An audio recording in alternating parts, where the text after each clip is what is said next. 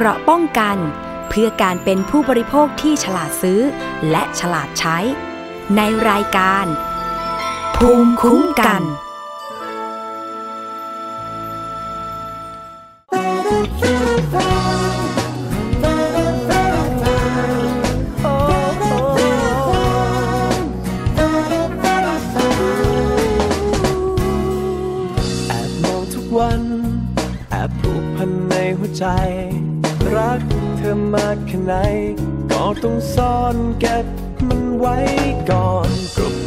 ใจ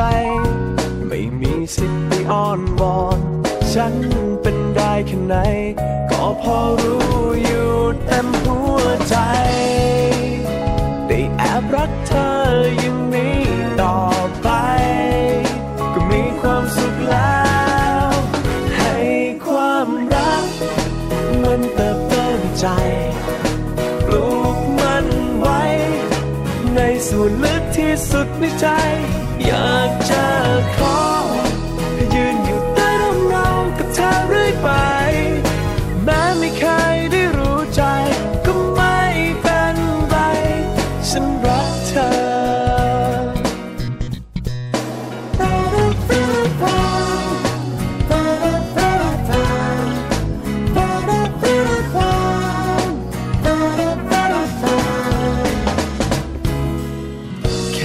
พบกัน แค่ในบางวันก็พอ ฉันยินดีจะรอ หากวันไหนไม่ได้พบเธอ แค่ได้พบกัน ก็เก็บเอาไปละเมอหัวใจมีแต่เธอ เต็มพื้นที่สี่ห้องหัวใจได้แอบรักเธออย่างนี้ต่อไป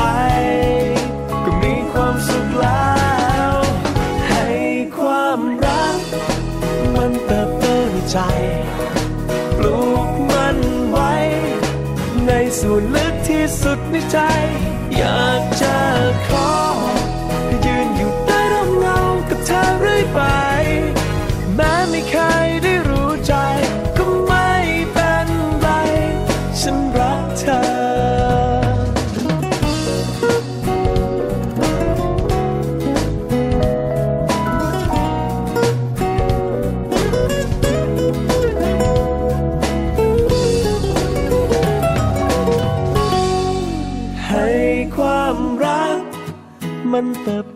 ใจ ปลูกมันไว้ ในส่วนลึกที่สุดในใจ อยากจะขอ ยืนอยู่ใต้ร่มเงากับเธอเรื่อยไป แม้ไม่เคยได้รู้ใจ ก็ไม่เป็นไร ฉันรักเธอ แม้ไม่เคยได้รู้ใจ ก็ไม่เป็นไร ฉันรักเธอ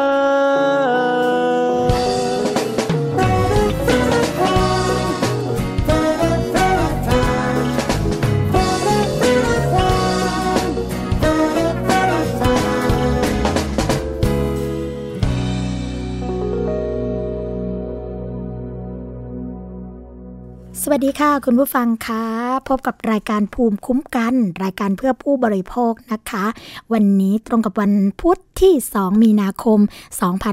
2559 ค่ะ เราพบกันทุกวันจันทร์ถึงวันศุกร์นะคะ เวลา 11นาฬิกาถึง 12นาฬิกาค่ะดำเนินรายการโดยดิฉันนะคะ สวนีชำเฉลียวค่ะ คุณชนาทิพย์ไพรพงษ์และคุณยศพรพยุงสุวรรณนะคะ ซึ่งแต่ละท่านก็จะมีนานาสาระดีๆ มาฝากคุณผู้ฟังกันค่ะ แต่วันนี้นะคะ สวนีชำเฉลียวก็จะขอดูแลคุณผู้ฟัง จนจบรายการถึงเที่ยงนะคะ ฟังและดาวน์โหลดรายการได้ค่ะ ไม่ว่าจะเป็นฟังสดหรือว่าฟังย้อนหลังนะคะ ทาง thaipbsonline.net นะคะ และแอปพลิเคชันค่ะ ทาง thaipbs.or.th นะคะแฟนเพจค่ะเข้าไปกดไลค์กันได้ ทาง www.facebook.com/thaipbsradiofan และ www.twitter.com/thaipbsradio ค่ะ โทรมาเพื่อติชมรายการนะคะ รวมทั้งให้ข้อเสนอแนะต่างๆ กับรายการภูมิคุ้มกันค่ะ ทางหมายเลขโทรศัพท์ 02 7 0909266666 นะคะ และสวัสดีไปยังสถานีวิทยุชุมชน ที่เชื่อมโยงสัญญาณกับเรานะคะ สวัสดีไปยังสถานีวิทยุชุมชนคนหนองย่าไซ จังหวัดสุพรรณบุรี FM 107.5เมกะเฮิรตสถานีวิทยุชุมชนปฐมสาคร FM 106.25เมกะเฮิรตสถานีวิทยุชุมชนคนเมืองลีจังหวัดลำพูน FM 103.75เมกะเฮิรตสถานีวิทยุชุมชนวัดโพบัลลัง จังหวัดราชบุรี FM 103.75เมกะเฮิรตสถานีวิทยุเทศบาลทุ่งหัวช้างจังหวัดลำพูน FM 106.25เมกะเฮิรตสถานีวิทยุชุมชนคนเขาวงจังหวัดกาลสิน FM ร้อยเออขออภัยค่ะ FM 89.5เมกะเฮิรตนะคะแหม่เปิดรายการมาก็เริ่มสับสนค่ะ เพราะว่าตอนนี้นะคะ ก็ เริ่มที่จะเข้าเดือนใหม่กันแล้วค่ะ ก็อาจจะอดคิดไม่ได้นะคะ ว่าเป้าหมายในการใช้ชีวิตของเราต่อไปในอนาคตเนี่ยจะเป็นอย่างไรค่ะ แล้วก็บางทีเนี่ยก็ ชอบคิดนะคะชอบคิดว่าแล้วในอนาคตข้างหน้าจะเป็นอย่างไรดีจะวางแผนชีวิตยังไงดีนะคะก็เชื่อว่าคุณผู้ฟังหลายคนก็อาจจะแอบคิดเหมือนสวนีก็ได้ค่ะ วันนี้นะคะสวนีก็มีประเด็นดีๆ มาฝากคุณผู้ฟังไม่ว่าจะเป็นเรื่องของการทดสอบค่ะ ของทางนิตยสารฉลาดซื้อนะคะ แล้วก็หลายคนอาจจะมีนิตยสารฉลาดซื้อเล่มนี้อยู่ในมือแล้วก็ได้ค่ะ เป็นการทดสอบเชื้อรานะคะ แล้วก็สารกันราที่อยู่ในเห็ดหอมนะคะเขาก็จะมีการออกมาเปิดเผยกันค่ะว่า เห็ดหอมที่ไหน มีสารกันราปนเปื้อนอยู่บ้างค่ะ ไม่มีการหมกเม็ดใด ๆ ทั้งสิ้นนะคะ บอกยี่ห้อกันทั้งหมดเลย แล้วก็หลายคนอยากจะรู้ข้อมูลตรงนี้เมื่อรู้แล้วก็นำไปเผยแพร่ต่อได้นะคะ แต่เป็นช่วงที่เเดี๋ยวขอนำเสนอข่าวอื่นที่เกี่ยวข้องกับเรื่องอาหารการกินก่อนนะคะ เรื่องแรกค่ะที่เรานำเสนอก็คือเรื่องที่ทางบริษัทผู้ผลิตนะคะช็อกโกแลต ที่ประเทศแถบยุโรป มีการเรียกคืนช็อกโกแลต เพราะว่ามีการพบนะคะเศษพลาสติก 1 ชิ้นเจือปนอยู่ในสินค้าค่ะ เป็นของบริษัทมานะคะ ก็มีการรายงานค่ะว่า สินค้าที่มีปัญหาเจือปนเศษพลาสติกเนี่ยพบในประเทศเยอรมนีค่ะ ซึ่งมีการผลิตจากโรงงานผลิตในเนเธอร์แลนด์นะคะ โดยสินค้าที่เรียกเก็บคืน ในหลายประเทศของยุโรปปรากฏว่า เป็นช็อกโกแลตแท่งมาค่ะ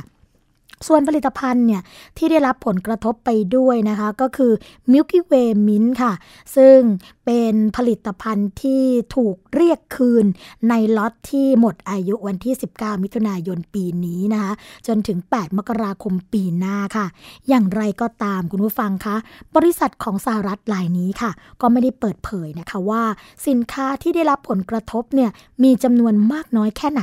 แต่มีรายงานค่ะว่าในแต่ละวันนะคะฝ่ายการผลิตในเยอรมนี ผลิตช็อกโกแลตออกมาราววันละ 10 ล้านชิ้นขึ้นไปค่ะ ขณะที่ทางโฆษกนะคะของบริษัทมาเนี่ยก็ไม่สามารถบอกได้เช่นกันค่ะว่า การเรียกคืนสินค้าในครั้งนี้ ถือว่าเป็นครั้งใหญ่ที่สุดในประวัติศาสตร์ของบริษัทหรือไม่นะคะ ว่ามีการประกาศชี้แจง เรื่องของการเรียกคืน แล้วก็รายละเอียดของสินค้าเนี่ยที่มีการเรียกคืนในเว็บไซต์ของบริษัทที่เยอรมันค่ะ โดยบอกว่าการเรียกคืนครั้งนี้ก็เพื่อปกป้องผู้บริโภคที่ได้ซื้อสินค้าตามรายละเอียดที่ระบุนะคะ ต่อมาก็มีการรายงานค่ะคุณผู้ฟังว่า มีการเรียกสินค้าที่หลายประเทศ ในยุโรปคืนด้วยเช่นเดียวกัน ไม่ว่าจะเป็นที่ฝรั่งเศส อังกฤษ เนเธอร์แลนด์ เบลเยียม อิตาลี แล้วก็สเปนนะคะ ก็ไม่แน่ใจเหมือนกันค่ะว่าช็อกโกแลตยี่ห้อนี้จะมีปะปนหรือว่าปนเปื้อนในประเทศไทยบ้างหรือเปล่านะคะ แต่ตอนนี้เนี่ยในส่วนของเมืองไทยของเราค่ะ ก็มีความก้าวหน้าในเรื่องของกฎหมาย เรื่องของการควบคุมผลิตภัณฑ์ การเฝ้าระวังผลิตภัณฑ์เหมือนกันนะคะ ไม่ว่าจะเป็นฉบับแรกเลยนั่นก็คือ PL Law ก็คือความรับผิดในเรื่องของผลิตภัณฑ์ที่ชำรุดบกพร่องนะคะ แต่ว่าในกรณีนี้เนี่ยก็อาจจะเข้าข่ายเกี่ยวกับเรื่องของกฎหมายฉบับหนึ่ง นั่นก็คือ พระราชบัญญัติวิธีพิจารณาคดีผู้บริโภค 2551นะฉบับนี้เนี่ยมีไว้เพื่อปกป้องเรื่องของการที่ผู้บริโภคถูกละเมิดสิทธิ์นะคะ เป็นการถูกละเมิดสิทธิ์แบบที่ผู้ประกอบการอาจจะมีการจงใจกระทำนะคะ หรือว่าเป็นการละเมิดสิทธิ์แบบที่ไม่จงใจกระทำแต่ผู้บริโภคก็ต้องได้รับการชดเชยเยียวยาความเสียหายจาก ตรงนี้อยู่ดีนะคะ ในส่วนของปัจจุบันก็จะมีกฎหมายตัวหนึ่ง ซึ่งเป็นการฟ้องคดีแบบกลุ่มค่ะ กฎหมายตัวนี้มีข้อดีนะคะคุณผู้ฟังเพราะว่าถ้าเกิดว่าผู้บริโภคได้รับความเสียหายเหมือนเหมือนกันนะคะเป็นความเสียหายลักษณะเดียวกัน แต่ถึงแม้ว่าจะมีมูลค่าความเสียหายต่างกันก็ตาม สามารถที่จะฟ้องเป็นหนึ่งคดีได้ค่ะ ก็คือรวมกันฟ้องนะคะะตัวแทนของผู้บริโภคที่ฟ้องคดีไป เมื่อศาลตัดสินมาปุ๊บนะคะได้ได้รับการชดเชยเยียวยาความเสียหาย ผู้บริโภคท่านอื่นก็สามารถมาลงชื่อ เพื่อขอเป็นผู้เสียหายหรือว่าเป็นโจทย์ร่วมในเรื่องของการฟ้องในคดีนี้ได้ อันนี้ก็คือเป็นเรื่องของการฟ้องแบบกลุ่มนั่นเอง ถือว่าเป็นเรื่องของความก้าวหน้านะคะ กฎหมายของเมืองไทยแล้วก็เอื้ออำนวยให้ผู้บริโภคเข้าถึงกระบวนการทางการ ทั้งศาลมากขึ้น แล้วก็ใช้ดุลพินิษของศาลในการที่จะพิจารณาตัดสินนะคะว่าผู้บริโภคถูกละเมิดสิทธิ์หรือไม่ค่ะอีกเรื่องหนึ่งเป็นเรื่องข่าวคราวประชาสัมพันธ์กันนะคะ เกี่ยวกับเรื่องของการขึ้นน้ำมันเบนซินโซฮอก5ขึ้นมานะคะประมาณ 50 สตางค์แล้วก็ E85 ก็ขยับขึ้นมาเป็น 30 สตางค์มีผลตั้งแต่เมื่อวานนี้แล้วนะคะ ซึ่งในส่วนของปตทกับบางจากค่ะ ก็มีการขึ้นราคาน้ำมันเบนซินแก๊สโซฮอลนะคะมาที่ 50 สตางค์ค่ะ ขณะที่ E85 ก็ขยับขึ้นมา 30 สตางค์แต่ว่าราคาของดีเซลนะคะก็ยังคงไว้ แต่ก็อาจจะมีผลต่อไปก็จะขึ้นอยู่กับการพิจารณาอีกทีหนึ่งนะคะ ก็มีผลตั้งแต่เมื่อวานนี้ในช่วงเวลา 5 นาฬิกาค่ะ ซึ่งบริษัทปตทจำกัดมหาชนนะคะ แล้วก็บริษัทบางจากปิโตรเลียมจำกัดมหาชน ก็ประกาศขึ้นราคาขายปลีกค่ะ น้ำมันกลุ่มเบนซินนะคะขึ้นมา 50 สตางค์ต่อลิตร เว้น E85 ค่ะ ซึ่งปรับมาแค่ 30 สตางค์ต่อลิตร ดีเซลคงเดิมมีผลไปแล้วตั้งแต่วันที่ 1 มีนาคม ตั้งแต่เวลา 5 นาฬิกา ทั้งนี้ก็จะส่งผลให้ราคาน้ำมันในสถานีบริการของปตท กับบางจากในเขตกรุงเทพมหานครและปริมณฑลเป็นดังนี้นะคะเบนซิน 95 ค่ะ เฉพาะของปตทก็อยู่ลิตรละ 29.56 บาทนะคะ แก๊สโซฮอล์95 ก็อยู่ที่ลิตรละ 22.60 บาท แก๊สโซฮอล์91 ค่ะ อยู่ที่ลิตรละ 22.18 บาท E 20 ค่ะ อยู่ที่ลิตรละ 20.04 บาทนะคะ E 85 ก็อยู่ที่ลิตรละ 17 บาท 10 9 สตางค์นะคะ แล้วก็ดีเซลหมุนเร็วค่ะ อยู่ที่ลิตรละ 20.69 สตางค์ ซึ่งราคาดังกล่าวก็ยังไม่รวมภาษีท้องที่ของแต่ละจังหวัดด้วยนะคะ ตอนนี้ราคาน้ำมันก็ทยอยปรับราคาขึ้น คุณผู้ฟังที่เป็นผู้บริโภคก็แอบ กุมขมับกันนิดนึงนะคะว่า เอ๊ะถ้าเกิดราคาน้ำมันขึ้นแบบนี้ ราคาสินค้าอย่างอื่นจะขึ้นหรือไม่อย่างไร ก็คงต้องมาติดตามกันดูแล้วค่ะว่า ถ้าเกิดราคาน้ำมันขึ้นมาขนาดนี้แล้ว ราคาของสินค้าต่างๆหรือว่าสินค้าอุปโภคบริโภคจะมีการปรับตัวสูงขึ้นอย่างไรนะคะก็เป็นภาระที่ผู้บริโภคหลายคน ก็เริ่มตระหนักแล้วนะคะว่าพลังงานมีผลกับการดำเนินชีวิตจริง ๆ ค่ะ อีกเรื่องหนึ่งนะคะ คุณผู้ฟังคะเป็นเรื่องที่ทางกระทรวงสาธารณาสุขค่ะ ก็ออกมาเตือนนะคะ เกี่ยวกับเรื่องของไข้เลือดออกกันบ้างค่ะ ว่าตอนนี้เนี่ยมีผู้ป่วยไข้เลือดออกนะคะ พุ่งสูงขึ้นถึง 2 เท่าด้วยกันค่ะ ในส่วนของแนวโน้มนะคะว่าจะมีการระบาดหนักนะคะในส่วนของตรงนี้ขึ้นมาเป็นอีก 2 เท่าด้วยกันค่ะ ปลัดกระทรวงสาธารณาสุขนะคะก็มีการเปิดเผยค่ะ เกี่ยวกับเรื่องของผู้ป่วยไข้เลือดออกนะใน 2 เดือนแรกของปี 2559 ว่ามีจำนวน 2 เท่า เมื่อเปรียบเทียบกับระยะเวลาเดียวกันในปี 2558 ค่ะ พบผู้ป่วยแล้วถึง8,651 คนค่ะ เสียชีวิต 1 รายนะคะ แล้วก็ระบาดหนักในปี 2556 ที่ผ่านมาเนี่ยก็กลัวว่าปี 2559 จะซ้ำรอยเดิมค่ะ ก็บอกประชาชนหรือว่าเฝ้าเตือนประชาชนนะคะว่าให้ทุกบ้านเนี่ยกำจัดลูกน้ำยุงลายทุก 7 วัน แล้วก็มีมาตรการ 3 เก็บเพื่อป้องกันโรคจากยุงลายทั้ง 3 โรคค่ะ เรื่องนี้ได้รับการเปิดเผยนะคะ จากนายแพทย์โสพลเมฆทนค่ะปลัดกระทรวงสาธารณาสุขก็ให้สัมภาษณ์นะคะว่า ขณะนี้เนี่ยสถานการณ์โรคไข้เลือดออกในประเทศ เป็นอันตรายแล้วก็น่าเป็นห่วงมาก ข้อมูลของสำนักระบาดวิทยานะคะ ก็มีการรายงาน ผู้ป่วยในปี 2559 เพียง 2 เดือน พบผู้ป่วยแล้วถึง 8,651 คนค่ะ เสียชีวิตไป 1 คนนะคะ แล้วก็สูงกว่าช่วงเวลาเดียวกันของปีที่ผ่านมาถึง 2 เท่าตัว โดยในปี 2558 ค่ะคุณผู้ฟัง มีรายงานผู้ป่วยเพียง4,263 คนนะคะแล้วก็มีแนวโน้มที่จะระบาดหนักเหมือนกับปี 2556 อย่างที่เรียนให้ทราบไปแล้วค่ะ ซึ่งผู้ป่วยในช่วงเดียวกันนะของปี 2556 เนี่ยอยู่ที่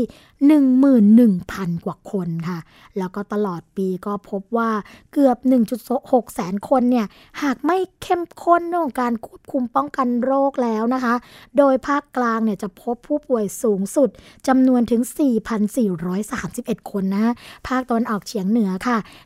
1,965 คน ภาคใต้ 1,300 คน แล้วก็ภาคเหนือ 955 คนค่ะ เสียชีวิตไป 1 คนโดยกรุงเทพมหานครเนี่ยจะพบผู้ป่วยสูงสุดถึง 2,223 คน รองลงมาก็จะเป็นที่จังหวัดศรีสะเกดนะคะ 355 คน สงขลา 335 คน และกลุ่มอายุที่ ป่วยส่วนใหญ่คุณผู้ฟัง ก็อยู่ที่ 10ถึง14 ปี รองลงมาก็5ถึง9ปีนะคะสำหรับอาชีพที่พบผู้ป่วยสูงสุดนั่นก็คือนักเรียนนะคะร้อยละ 41.35 ค่ะ รองลงมาก็จะเป็นอาชีพรับจ้างนะคะ ร้อยละ 19.25 เป็นผู้ป่วยชายถึง 4,400 ราย แล้วก็ผู้หญิงเนี่ย 4,251 ราย ผู้ชายจะป่วยมากกว่าผู้หญิงนะคะ ทั้งนี้ก็มีการกำชับค่ะ ให้โรงพยาบาลทุกแห่งเข้มงวด กับการตรวจรักษาโรคไข้เลือดออกนะคะเพื่อป้องกันการเสียชีวิตให้ได้มากที่สุดค่ะ แล้วก็ให้สำนักงานสาธารณาสุขจังหวัดนะคะ มีการรณรงค์ให้ประชาชนทำลายแหล่งลูกน้ำยุงลาย ทุก 7 วัน รวมกับมาตรการ 3 เก็บค่ะ เก็บอะไรบ้าง ก็คือ เก็บกวาดบ้านเรือนให้สะอาดนะคะ เก็บขยะเศษภาชนะรอบๆบบ้าน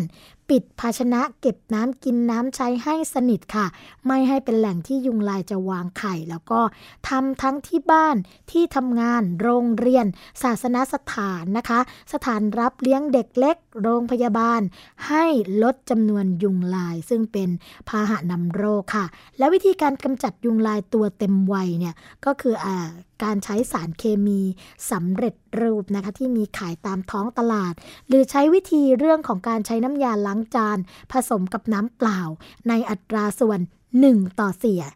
4นะคะ1ต่อ 4 ส่วนก็คือ น้ำยาล้างจาน1ส่วน น้ำ4ส่วน เทใส่ขวดสเปรย์ค่ะ แล้วก็ฉีดพ่นไปบริเวณที่มียุงบินชุกชุม ซึ่งก็ทำได้ง่ายนะคะ แล้วก็ส่งผลดีด้วยไม่เป็นอันตรายต่อสุขภาพค่ะ โดยมาตรการดังกล่าวนะก็เป็นการป้องกันโรคจากยุงลาย ทั้งไข้เลือดออก โรคติดเชื้อไวรัสซิก้า แล้วก็ไข้ปวดข้อยุงลายนั่นเองนะคะ อันนี้ก็เป็นสิ่งที่ ผู้บริโภคนะคะอาจจะต้องช่วยกันนิดนึง เพราะว่าเรื่องของอัตราการเสียชีวิตด้วยไข้เลือดออกเนี่ยมีสูงในทุกๆพื้นที่จริง ๆ ค่ะ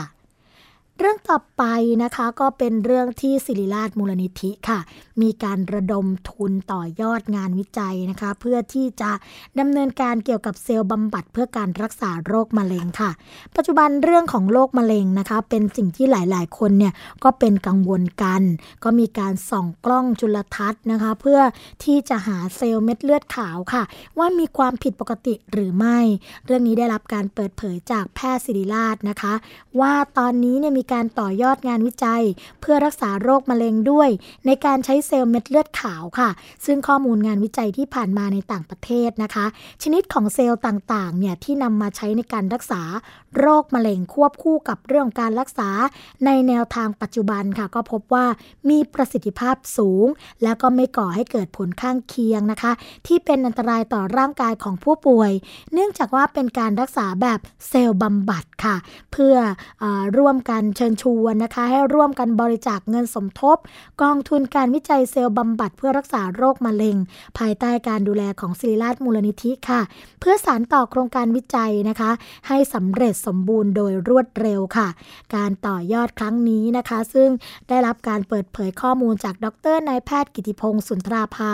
อาจารย์สังกัดภาควิชาเภสัชวิทยาค่ะ คณะแพทยศาสตร์ศิริราชพยาบาล ผู้ที่ค้นคว้าแล้วก็วิจัยนะคะ มุ่งเน้นเรื่องื่องของโรคมะเร็งโดยเฉพาะ กล่าวถึงเรื่องของโรคมะเร็งในระยะลุกลามค่ะว่า เป็นโรคที่ไม่สามารถรักษาให้หายได้ แล้วก็การใช้ยาเคมีบำบัดเนี่ยก็เป็นการรักษาที่ใช้หลักในปัจจุบันนะคะ ซึ่งก็ทำได้เพียงการประคับประคองให้อาการดีขึ้น ทั้งนี้เรื่องของการใช้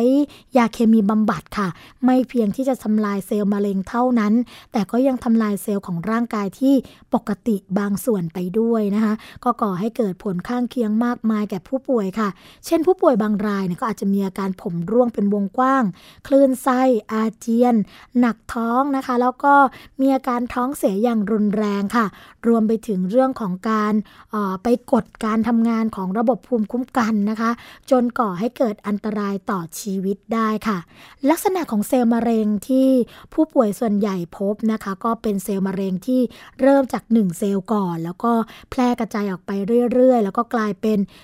ในที่สุดก็กลายเป็นก้อนค่ะ ส่วนร่างกายของมนุษย์นะคะ ก็จะมีกลไกเรื่องของการต่อต้านเซลล์ปลอกปลอมที่เกิดขึ้นในร่างกาย ซึ่งก็คือเรื่องของการใช้เม็ดเลือดขาวนั่นเอง ที่จะวิ่งคอยตามเส้นเลือดต่างๆนะคะ เพื่อไปทำลายเชื้อโรคหรือว่าเซลล์มะเร็ง แต่ทีนี้เมื่อเม็ดเลือดขาวค่ะ เจอของเซลล์แปลกปลอม ก็จะเข้าไปทำลายนะคะ จากนั้นกลไกการป้องกันตัวเอง ส่วนมะเร็งเนี่ยก็จะมีกลไกการป้องกันตัวเองเช่นกัน เมื่อเม็ดเลือดขาวเข้าไปทำลายเซลล์มะเร็ง เซลล์มะเร็งก็จะป้องกันตัวเองโดยการปล่อยสารไปกดการทำงานของเม็ดเลือดขาวไว้ค่ะ ซึ่งทางด้านดรนายแพทย์กิติพงศ์นะคะก็บอกว่า ปัจจุบันงานวิจัยด้านมะเร็งก็มีความก้าวหน้าเป็นอย่างมาก เป้าหมายก็คือเพื่อการคิดค้นยาที่ออกฤทธิ์เฉพาะเซลล์มะเร็ง โดยที่ไม่ทำลายเซลล์ปกตินะคะเพียงแต่ว่าอยู่ในขั้นทดลองแล้วก็รักษามะเร็งได้บางชนิดเท่านั้นค่ะคุณผู้ฟัง เช่น มะเร็งเต้านมนะคะ นอกจากนี้ค่ะเรื่องของการคิดค้นยา แล้วก็มีการพัฒนาสูตรขึ้นเรื่อย ๆ ในช่วง 10 กว่าปีที่ผ่านมา ก็เกิดงานวิจัยเพื่อรักษาโรคมะเร็งแขนงใหม่ ก็คือเซลล์บำบัดค่ะ หรือว่าการใช้เซลล์ที่เป็นเซลล์เม็ดเลือดขาวนะคะ มาทำลายเซลล์มะเร็งนั่นเองค่ะ การวิจัยของเซลล์บำบัดนี้นะคะ เป็นที่แพร่หลายในคณะที่ในส่วนที่แพทย์ชั้นนำทั่วโลก ก็ทำให้เกิดเทคนิคเรื่องการเลี้ยงเซลล์เม็ดเลือดขาวหลากหลายรูปแบบค่ะ หนึ่งในเทคนิคที่พบว่ามีประสิทธิภาพสูง แล้วก็ปลอดภัยก็คือเซลล์บำบัดที่เป็น CIK เซลล์นะคะ ซึ่งถูกพัฒนาขึ้นครั้งแรกโดยที่ทางแพทย์ของมหาลัยที่ซานฟรานซิสโกนะคะเป็นคนดำเนินการมา 10 กว่าปีแล้วค่ะในช่วงแรกของรายการภูมิคุ้มกันนะคะ ก็คงดำเนินการมาในช่วงนี้ค่ะแต่ว่า ในช่วงที่ 2 เราจะมาพูดคุยกับแขกรับเชิญในรายการนะคะคุณพัชรักแก้วกล้าค่ะ จะมาพูดให้ฟังนะคะ เกี่ยวกับเรื่องของผลการทดสอบเชื้อรา หรือว่าสารป้องกันราในเห็ดหอมค่ะพบกันช่วงที่ 2 ของรายการนะคะ เกราะป้องกัน เพื่อการเป็นผู้บริโภคที่ฉลาดซื้อ และฉลาดใช้ ในรายการ ภูมิคุ้มกันไทย PBS Application on Mobile ให้คุณเชื่อมโยงถึงเราในทุกที่ทุกเวลา ได้สัมผัสติดตามเราทั้งข่าว รายการ รับชมรายการโทรทัศน์ และฟังรายการวิทยุที่คุณชื่นชอบ สดแบบออนไลน์สตรีมมิ่งชมรายการย้อนหลัง ข้อมูลกิจกรรมไทย PBS ร่วมเป็นนักข่าวพลเมือง รายงานข่าวกับเรา คุณเชื่อหรือไม่ ครีมหน้าใสขาวเร่งกระปุกเดียวเอาอยู่ 3 วันเห็นผล กาแฟลดความอ้วนเร่งด่วน 7 วันลดลง 10 กิโล ผลิตภัณฑ์เสริมอาหารผิวขาววิ่งเปล่งประกายออร่าภายในหนึ่งสัปดาห์ ถ้าคุณเชื่อ คุณกำลังตกเป็นเหยื่อโฆษณาโอ้อวดเกินจริง อยากสวยอย่าเสี่ยงอย่าหลงเชื่อคำโฆษณา ผลิตภัณฑ์สุขภาพโอ้อวดเกินจริง อยากสวยแบบไม่เสี่ยง ค้นหาความจริงที่ถูกต้องได้ที่ www.oy.com หรือ Oy Smart Application ด้วยความปรารถนาดีจากสำนักงานคณะกรรมการอาหารและยากระทรวงสาธารณสุข เกราะป้องกัน เพื่อการเป็นผู้บริโภคที่ฉลาดซื้อ และฉลาดใช้ ในรายการ ภูมิคุ้มกันใน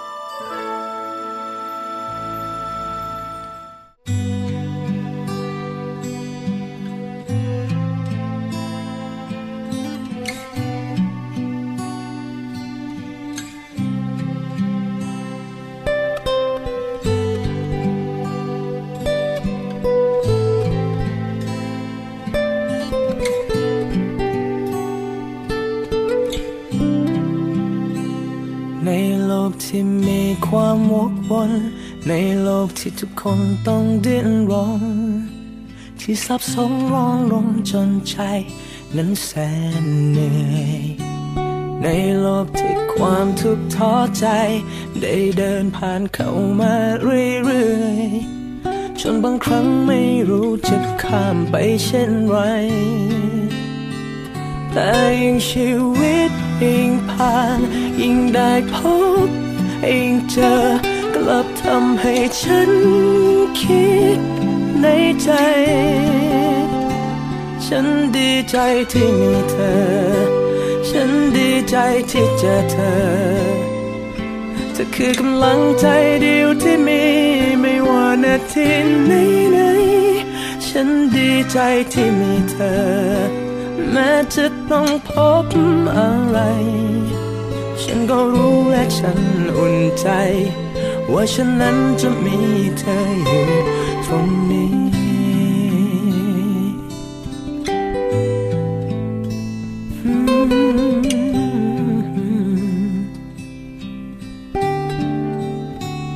ในอุปสรรคที่มากมาย ในความหวาดวันที่วุ่นวาย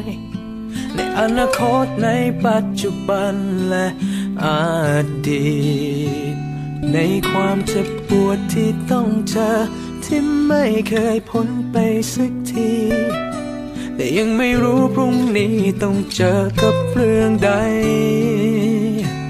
แต่ยิ่งชีวิตยิ่งผ่านยิ่งได้พบ ยิ่งเจอกลับทำให้ฉันยิ่งคิดในใจ ฉันดีใจที่มีเธอ ฉันดีใจที่เจอเธอเธอคือกำลังใจเดียวที่มีไม่ว่านาทีไหนไหนฉันดีใจที่มีเธอ แม้จะต้องพบอะไร ฉันก็รู้และฉันอุ่นใจ ว่าฉันนั้นจะมีเธออยู่ตรงนี้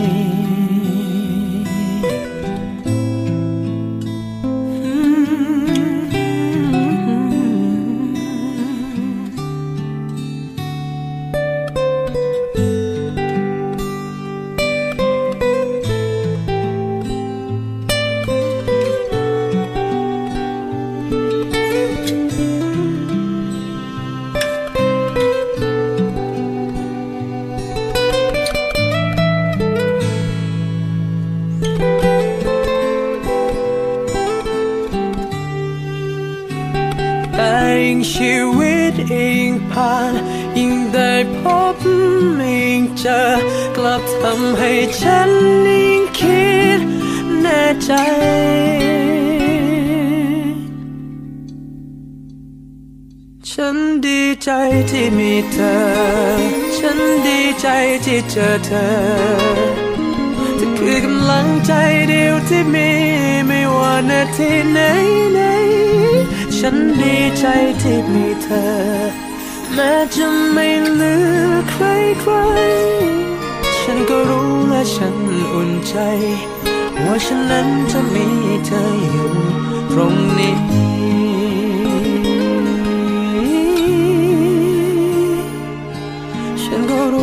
ฉันอุ่นใจ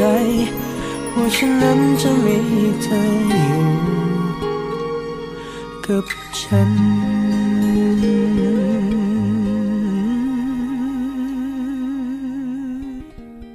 บกับช่วงที่ 2 ของรายการภูมิคุ้มกัน รายการเพื่อผู้บริโภคนะคะ เราพบกันทุกวันจันทร์ถึงวันศุกร์ 11 นาฬิกาถึง 12 นาฬิกาค่ะ วันนี้ดำเนินรายการโดยดิฉันสวนีฉ่ำเฉลียวนะคะ ฟังและดาวน์โหลดรายการได้เช่นเคยค่ะ www.thaipbsonline.net และแอปพลิเคชันทาง thaipbs.or.th นะคะสำหรับช่วงที่ 2 ของรายการค่ะ ก็อย่างที่บอกไปแล้วนะคะ เราจะมาพูดคุยกับผู้เชี่ยวชาญที่ทำงานเกี่ยวกับเรื่องของความปลอดภัยทางอาหารมานานมากนะคะ นั่นก็คือคุณพัชระแก้วกล้าค่ะ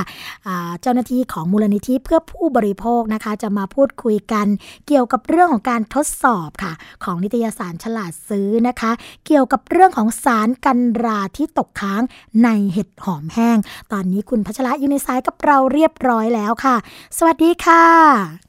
สวัสดีครับ คุณคุณประธานวณีครับสวัสดีครับคุณคุณผู้ฟังครับ ค่ะ สวัสดีค่ะ คุณพัชระเป็นยังไงบ้างคะสบายดีไหมช่วงที่ผ่านมา ก็สุขสบายดีครับตามค่ะสุขภาพค่ะ แล้วตอนนี้เห็นบอกว่าทางนิตยสารฉลาดซื้อใช่ไหมคะ มีการทดสอบเกี่ยวกับเรื่องของประเภทของอาหาร แล้วก็ผลิตภัณฑ์สุขภาพในฉบับที่ 117 ค่ะ เกี่ยวกับเรื่องของสารกันราใช่ไหมคะ ที่มีการตกค้างในเห็ดหอมแห้ง เรื่องนี้มีการตรวจสอบกันแบบไหนยังไงคะ คุณพัชระคะครับก็เป็นกระบวนการตรวจสอบตามปกติของตลาดซื้อที่ทำเป็นประจำทุกเดือนนะนะครับค่ะ เอ่อครั้งนี้เนี่ยเป็นการทดสอบเห็ดหูหนู เออค่ะเห็ดหอมแห้งขอไปครับค่ะจริงมีเห็ดหูหนูขาวด้วยมเอ่อเห็ดหอมแห้งนะครับ โดยการตรวจสอบสารกันราอย่างที่คุณสวนีว่าค่ะสารกันราในที่นี้เนี่ย เป็นสาร เออเป็นสารกลุ่มที่ใช้กับเอ่อทางการเกษตรนะครับอืมชื่อทางวิชาการเรียกว่าฟังจีไซด์ค่ะนะครับ ก็ไม่ใช่สารเคมีปกติที่ใช้ทั่วไปในอาหารละฮะก็คือเขาไม่มาใส่กันในอาหารใช่ไหมคะ ตัวนี้ เออใช้ในพืชผลทางการเกษตรครับผมค่ะ แล้วเอาไปใช้ยังไงอันนี้บ้างคะพืชผลทางการเกษตร ก็ตัวมันเองเนี่ยน่าเออน่าน่าจะเป็นลักษณะการละลายน้ำนะครับ แล้วก็ค่ะแช่ชุบหัวฉีดพ่นมอันนี้ก็แล้วแต่สูตรส่วนประกอบค่ะครับแต่ที่แน่ตัวเนี้ยเป็นหนึ่งในสารเคมีที่ทางเครือข่ายเจนไทยสารเคมีหรือไทยแพนเนี่ยค่ะเคยเสนอขอให้มีการยกเลิกการใช้บิแบนเอาไว้อ๋อ ครับเพราะว่ามีการใช้ที่ค่อนข้างแพร่หลาย แล้วก็มีอันตรายค่อนข้างพอสมควรนะครับ ค่ะ แล้วก็ถ้าหากการใช้ที่ไม่ถูกต้องยังควบคุมไม่ได้เนี่ยไทยแพนเขาก็เลยเสนอแนะว่าให้ยกเลิกการใช้ไปไปเลยดีกว่าเอาไว้ด้วยอืมกับสารกลุ่มนี้ ค่ะ แล้วสารตัวนี้นะคะคุณพัชระหลุดลอดไปอยู่ในเห็ดหอมได้ยังไงอะคะเอ่อน่าจะเป็นกระบวนการทางเกษตรปกตินะฮะที่เอ่อทาง ทางสายเกษตรเนี่ยเขาจะมีการใช้ยาหลาย ๆ ตัวยาในที่นี้ผมกำลังพูดถึงยาทางเกษตรนะฮะค่ะพวกยาฆ่าแมลงยากำจัดศัตรูพืชยากำจัดวัชพืชทั้งหลาย เราเคยเก็บตรวจมาแล้วเมื่อสักประมาณสักสามหรือสี่ปีที่แล้วนะฮะอือหือซึ่งค่ะครั้งนั้นเนี่ยเป็นการเก็บตรวจภายใต้โครงการที่คุณสวรรณีพูดถึงนะครับค่ะในมูลนิธิเราชื่อเราเรียกชื่อเลยว่าโครงการอาหารค่ะตอนนั้นเราเก็บในสิบเอ่อสิบเจ็ดตัวอย่างจากแปดจังหวัดอืม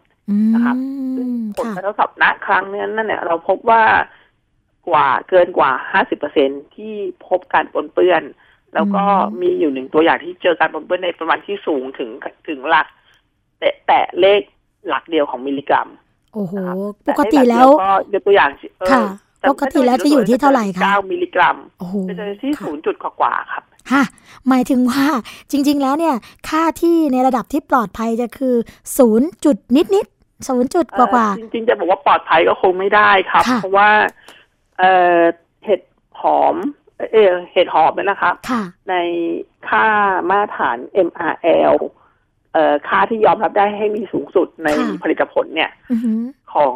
มกชและของออยเนี่ย ไม่ได้มีระบุเอาไว้อ๋อซึ่งไอ้คำว่าไม่ไม่มีระบุเอาไว้เนี่ย ก็คือต้องไม่มีเคยถาทางออยคือต้องตรวจไม่เจอ อ่า เป็นศูนย์ใช่ครับค่ะใช่ครับ แต่อันนี้ขึ้นมาแตะฉะนั้นแตะการเท่าไหร่ตรนะวจคะใช่ครับ ก็เก้ามิลลิกรัมต่อกิโลกรัมนะครับถ้าโอ้จำโหไม่ผิดตอนนั้นเจอตัวอย่างที่จังหวัดสตูลค่ะสนุกสนานนะ สนุกสนานใช่ไหมคะ ครั้งนี้ก็มาว่าถึงครั้งนี้บ้างเนาะค่ะครั้งนี้เนี่ยเราเก็บกันสิบสามตัวอย่างนะครับค่ะช่วงเวลาการเก็บน่าจะประมาณสักเอ่อพฤศจิกาธันวาค่ะ ของปีที่แล้วปีห้าแปดใช่ครับ ใช่ครับน่าจะประมาณพฤศจิกาหรือธันวาของปีที่แล้ว แล้วก็สิบสามตัวอย่างเนี่ย ก็เก็บจากทั้งตลาดแล้วก็ทั้งห้างค่ะตลาดนี่ไม่ใช่แค่ตลาดกรุงเทพนะฮะเราทอไปถึงตลาดชายแดนต่างจังหวัดกันเลยทีเดียวเชียวโอ้ก็คือเป็นเขตที่มีการอ่านำสินค้านำเข้าเข้ามาจำหน่ายก็ค่ะโดยมากแล้วเห็ดหอมแห้งเนี่ยมันจะเป็นสินค้าที่นำเข้าจากประเทศจีนซะส่วนใหญ่โอ้นะครัส่บวนใหญ่จะเป็นเท่าที่ภาคอะไรทราบเนี่คะยคุณพัชระ เออเรากระจายเก็บทุกภาคเลยครับโอ้ค่ะ เออเท่าที่เห็นเนี่ยรู้สึกว่าจะมีจากที่อุบลราชธานีค่ะมีที่เชียงราย มีที่กิมหยงหัดใหญ่ด้วย ค่ะนะสงแล้วสัยนะเก็บตัวอย่างเราคงขยันเดินทางอะแล้วที่สตูลล่ะคะของปีที่มีการเก็บแล้วเอ่อแตะไปถึงเก้าตรงนั้นนะคะ มีการเก็บซ้ำด้วยไหมคะ อยากรู้จัง เอองวดนี้ไม่อยู่ในการเก็บซ้ำครับอ๋อเราเดินทางไปไม่ถึงอ๋อค่ะค่ะ แล้วผลผลของการทดสอบผลปริของมาณครั้งนี้ค่ะเนี่ยจากสิบสามตัวอย่างนะครับ เราพบสิบเอ็ดตัวอย่างว่ามีการปนเปื้อนของยากันดาคาร์บินาซินฮะครับอีกทีได้ไหมคะ อีกเอ็ดทีตัวอย่างครับ จากสิบสามจากสิบสามมีแค่สองตัวอย่างที่ไม่เจอเลยคือยี่ห้อปลาทองของบิ๊กซีสุขสวัสดิ์อืมจดเลยค่ะแวก็จดจจากดตลาดค่ะจากตลาดคลองเตย ไม่มีค่ะยี่ห้อ ก็ไม่แปลกนะครับเพราะว่าซื้อจากตลาดสด แต่ก็เป็นการครับสุ่มตรวจใช่ไหมคะ ไม่ใช่ว่าเป็นการสุ่มทุกตรวจล็อตของใช่ครับการผลิต ทีนี้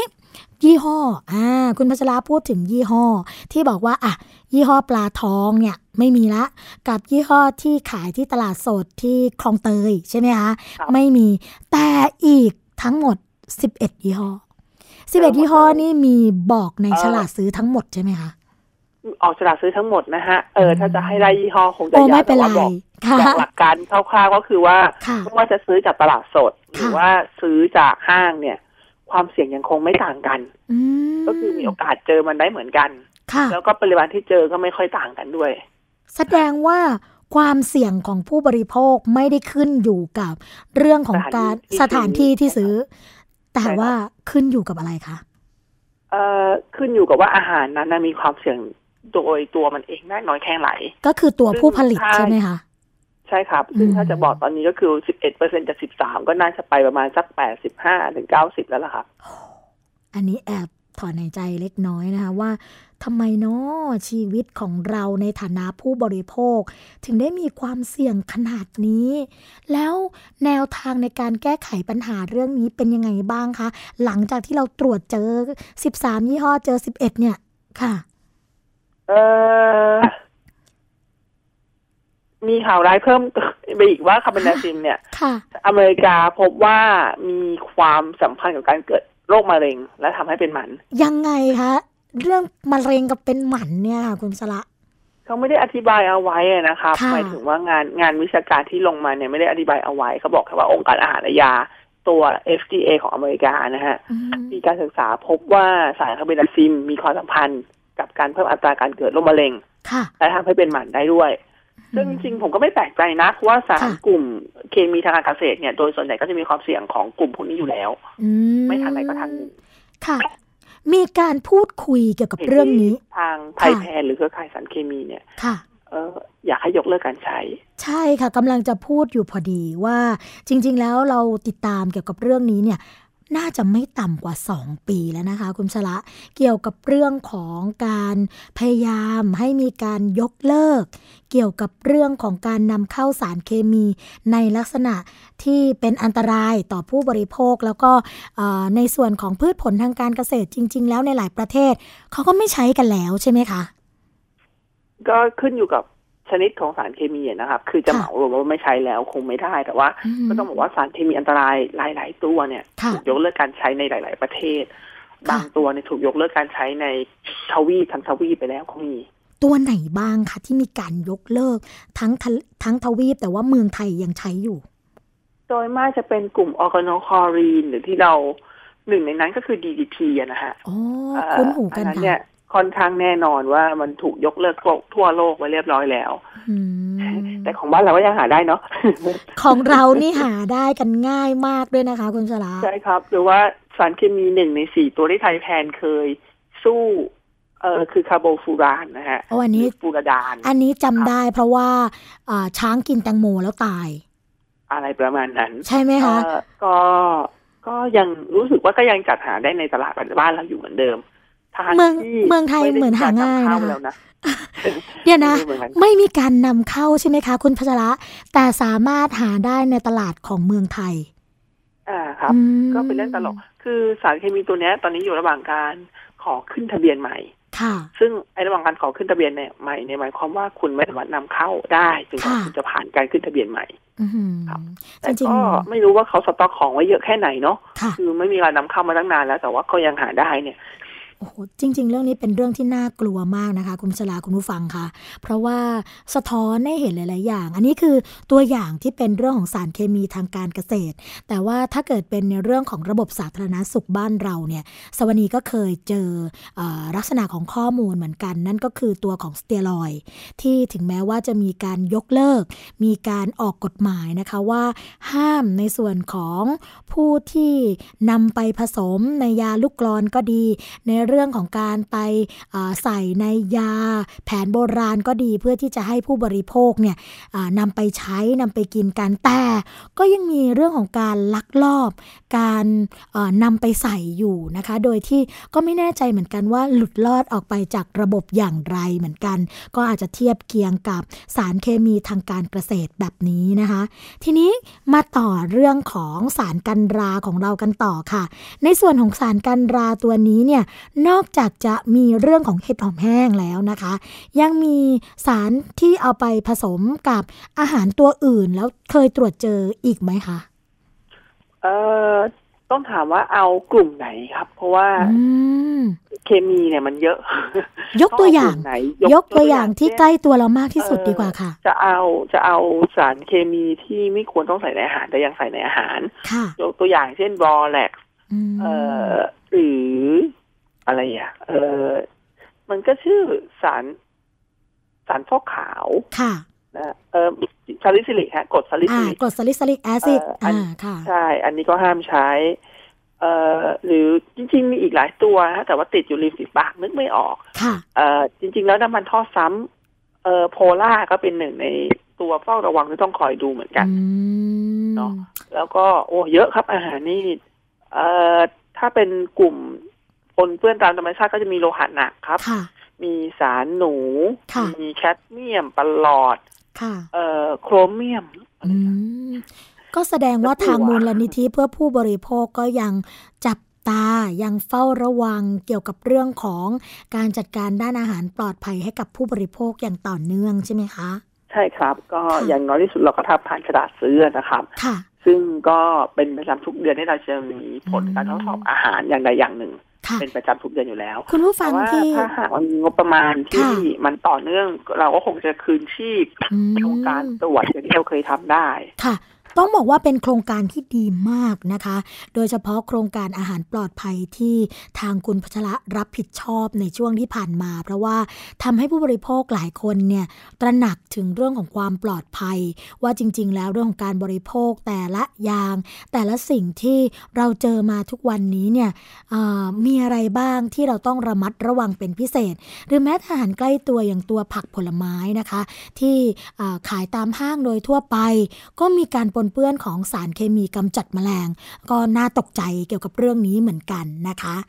คุณพัชราคะ ในส่วนนี้ค่ะ ในฐานะที่ทำงานเกี่ยวกับเรื่องของการคุ้มครองผู้บริโภคมานาน อยากจะฝากอะไรคุณผู้ฟังบ้างคะในฐานะที่เป็นคนที่รับเรื่องของสารเคมีอันดับแรกเลย ก่อนที่บางทีเนี่ยอาจจะรับอันดับแรกก่อนที่หน่วยงานต่างๆ จะมาตรวจด้วยซ้ำอะคะก็ เสนอว่าคงจะต้องเลือกที่จะลองของใหม่อะครับค่ะลองของใหม่ในที่นี้ก็คือทางเลือกใหม่ ๆ หรือช่องทางใหม่ ๆ ของการบริโภคนอกนอกจากตลาดกระแสหลักอืมเพราะว่าเราเห็นแล้วว่าตลาดกระแสหลักณปัจจุบันเนี่ยมันไม่ได้เป็นแหล่งความปลอดภัยที่ผู้บริโภคเชื่อใจได้อืมอ่าค่ะจริงอยู่ว่ามันมันจัดเออมันจัดหาอาหารให้ผู้บริโภคมันทำหน้าที่ของมันได้ค่ะแต่ว่าอาหารที่ผู้บริโภคได้เนี่ยปลอดภัยแค่ไหนอย่างไรเนี่ย ผมเข้าใจว่าตลาดกระแสหลักไม่น่าที่จะ ตอบโจทย์ตัวนี้ได้ดีเพียงพอครับ ก็คงต้องหันไปหาตลาดเออหันไปหาตลาดทางเลือก หรือว่าค่ะหันไปหาสินค้ากลุ่มเฉพาะมากขึ้นนะครับเพื่อที่จะทำให้เรามั่นใจในเรื่องของความปลอดภัยได้มากขึ้นหรือแม้กระทั่งอยากจะเข้าไปมีส่วนร่วมกับกลุ่ม ผลิตกลุ่มใดกลุ่มหนึ่งเพื่อให้มั่นใจว่าสินค้าที่เราได้รับปลอดภัยก็ทำได้ก็เป็นอีกวิธีการหนึ่งหรือว่าถ้าหากมีเวลาว่างมากพอจะทำอะไรไว้ทานเองก็ไม่ใช่เรื่องเสียหายนะครับ ค่ะ ตอนนี้ทางมูลนิธิเพื่อผู้บริโภคนะคะ ยังคงรับเรื่องร้องเรียน ถ้าเกิดผู้บริโภคเจอกับปัญหาอาหารไม่ปลอดภัย มีช่องทางการร้องเรียนยังไงบ้างคะก็สามารถร้องเรียนได้มาได้ที่ศูนย์ศักดิ์สิทธิ์ผู้บริโภคนะคะคะประเด็นอาหารไม่ปลอดภัยโดยอธิบายก็ยกตัวอย่าง เช่น เจอสินค้าหมดอายุนะฮะเจอสิ่งปนเปื้อนในอาหาร ได้รับอันตรายจากการบริโภคอาหารเอ่อราคาสินค้าไม่ตรงกับการที่แจ้งเอาไว้หรือได้รับอันตรายอย่างอื่นอย่างใด เราเคยมีตัวอย่างว่าไปทานอาหารอาหารในร้านญี่ปุ่นแล้ว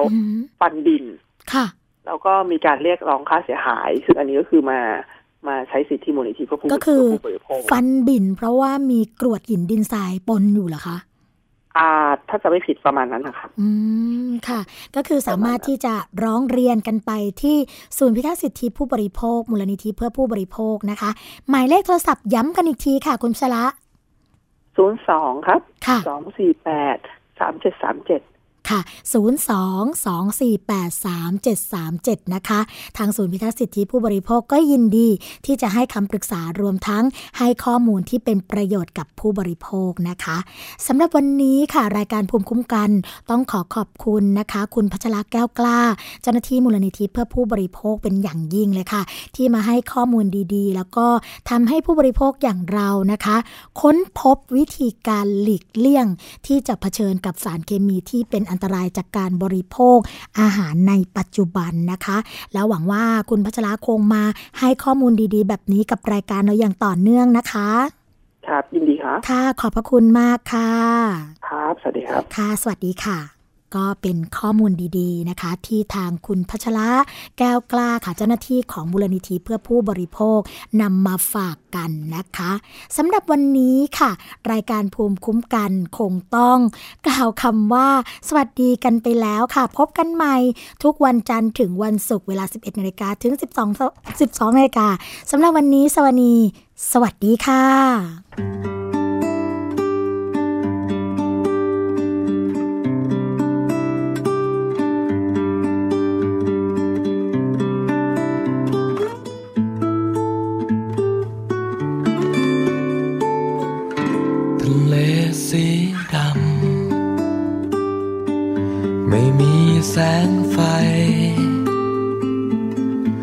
องไม่เห็นทาง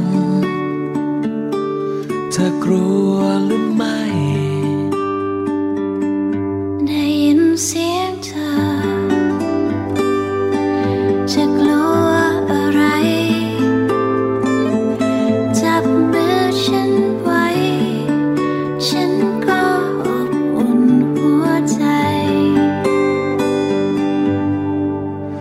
อาจเหน็บหนาวทุกคราวที่เจอคลื่นลม ก็หอมใจฉันด้วยความอบอุ่นของเธอ อาจมองไม่เห็นเส้นของขอบฟ้าไกล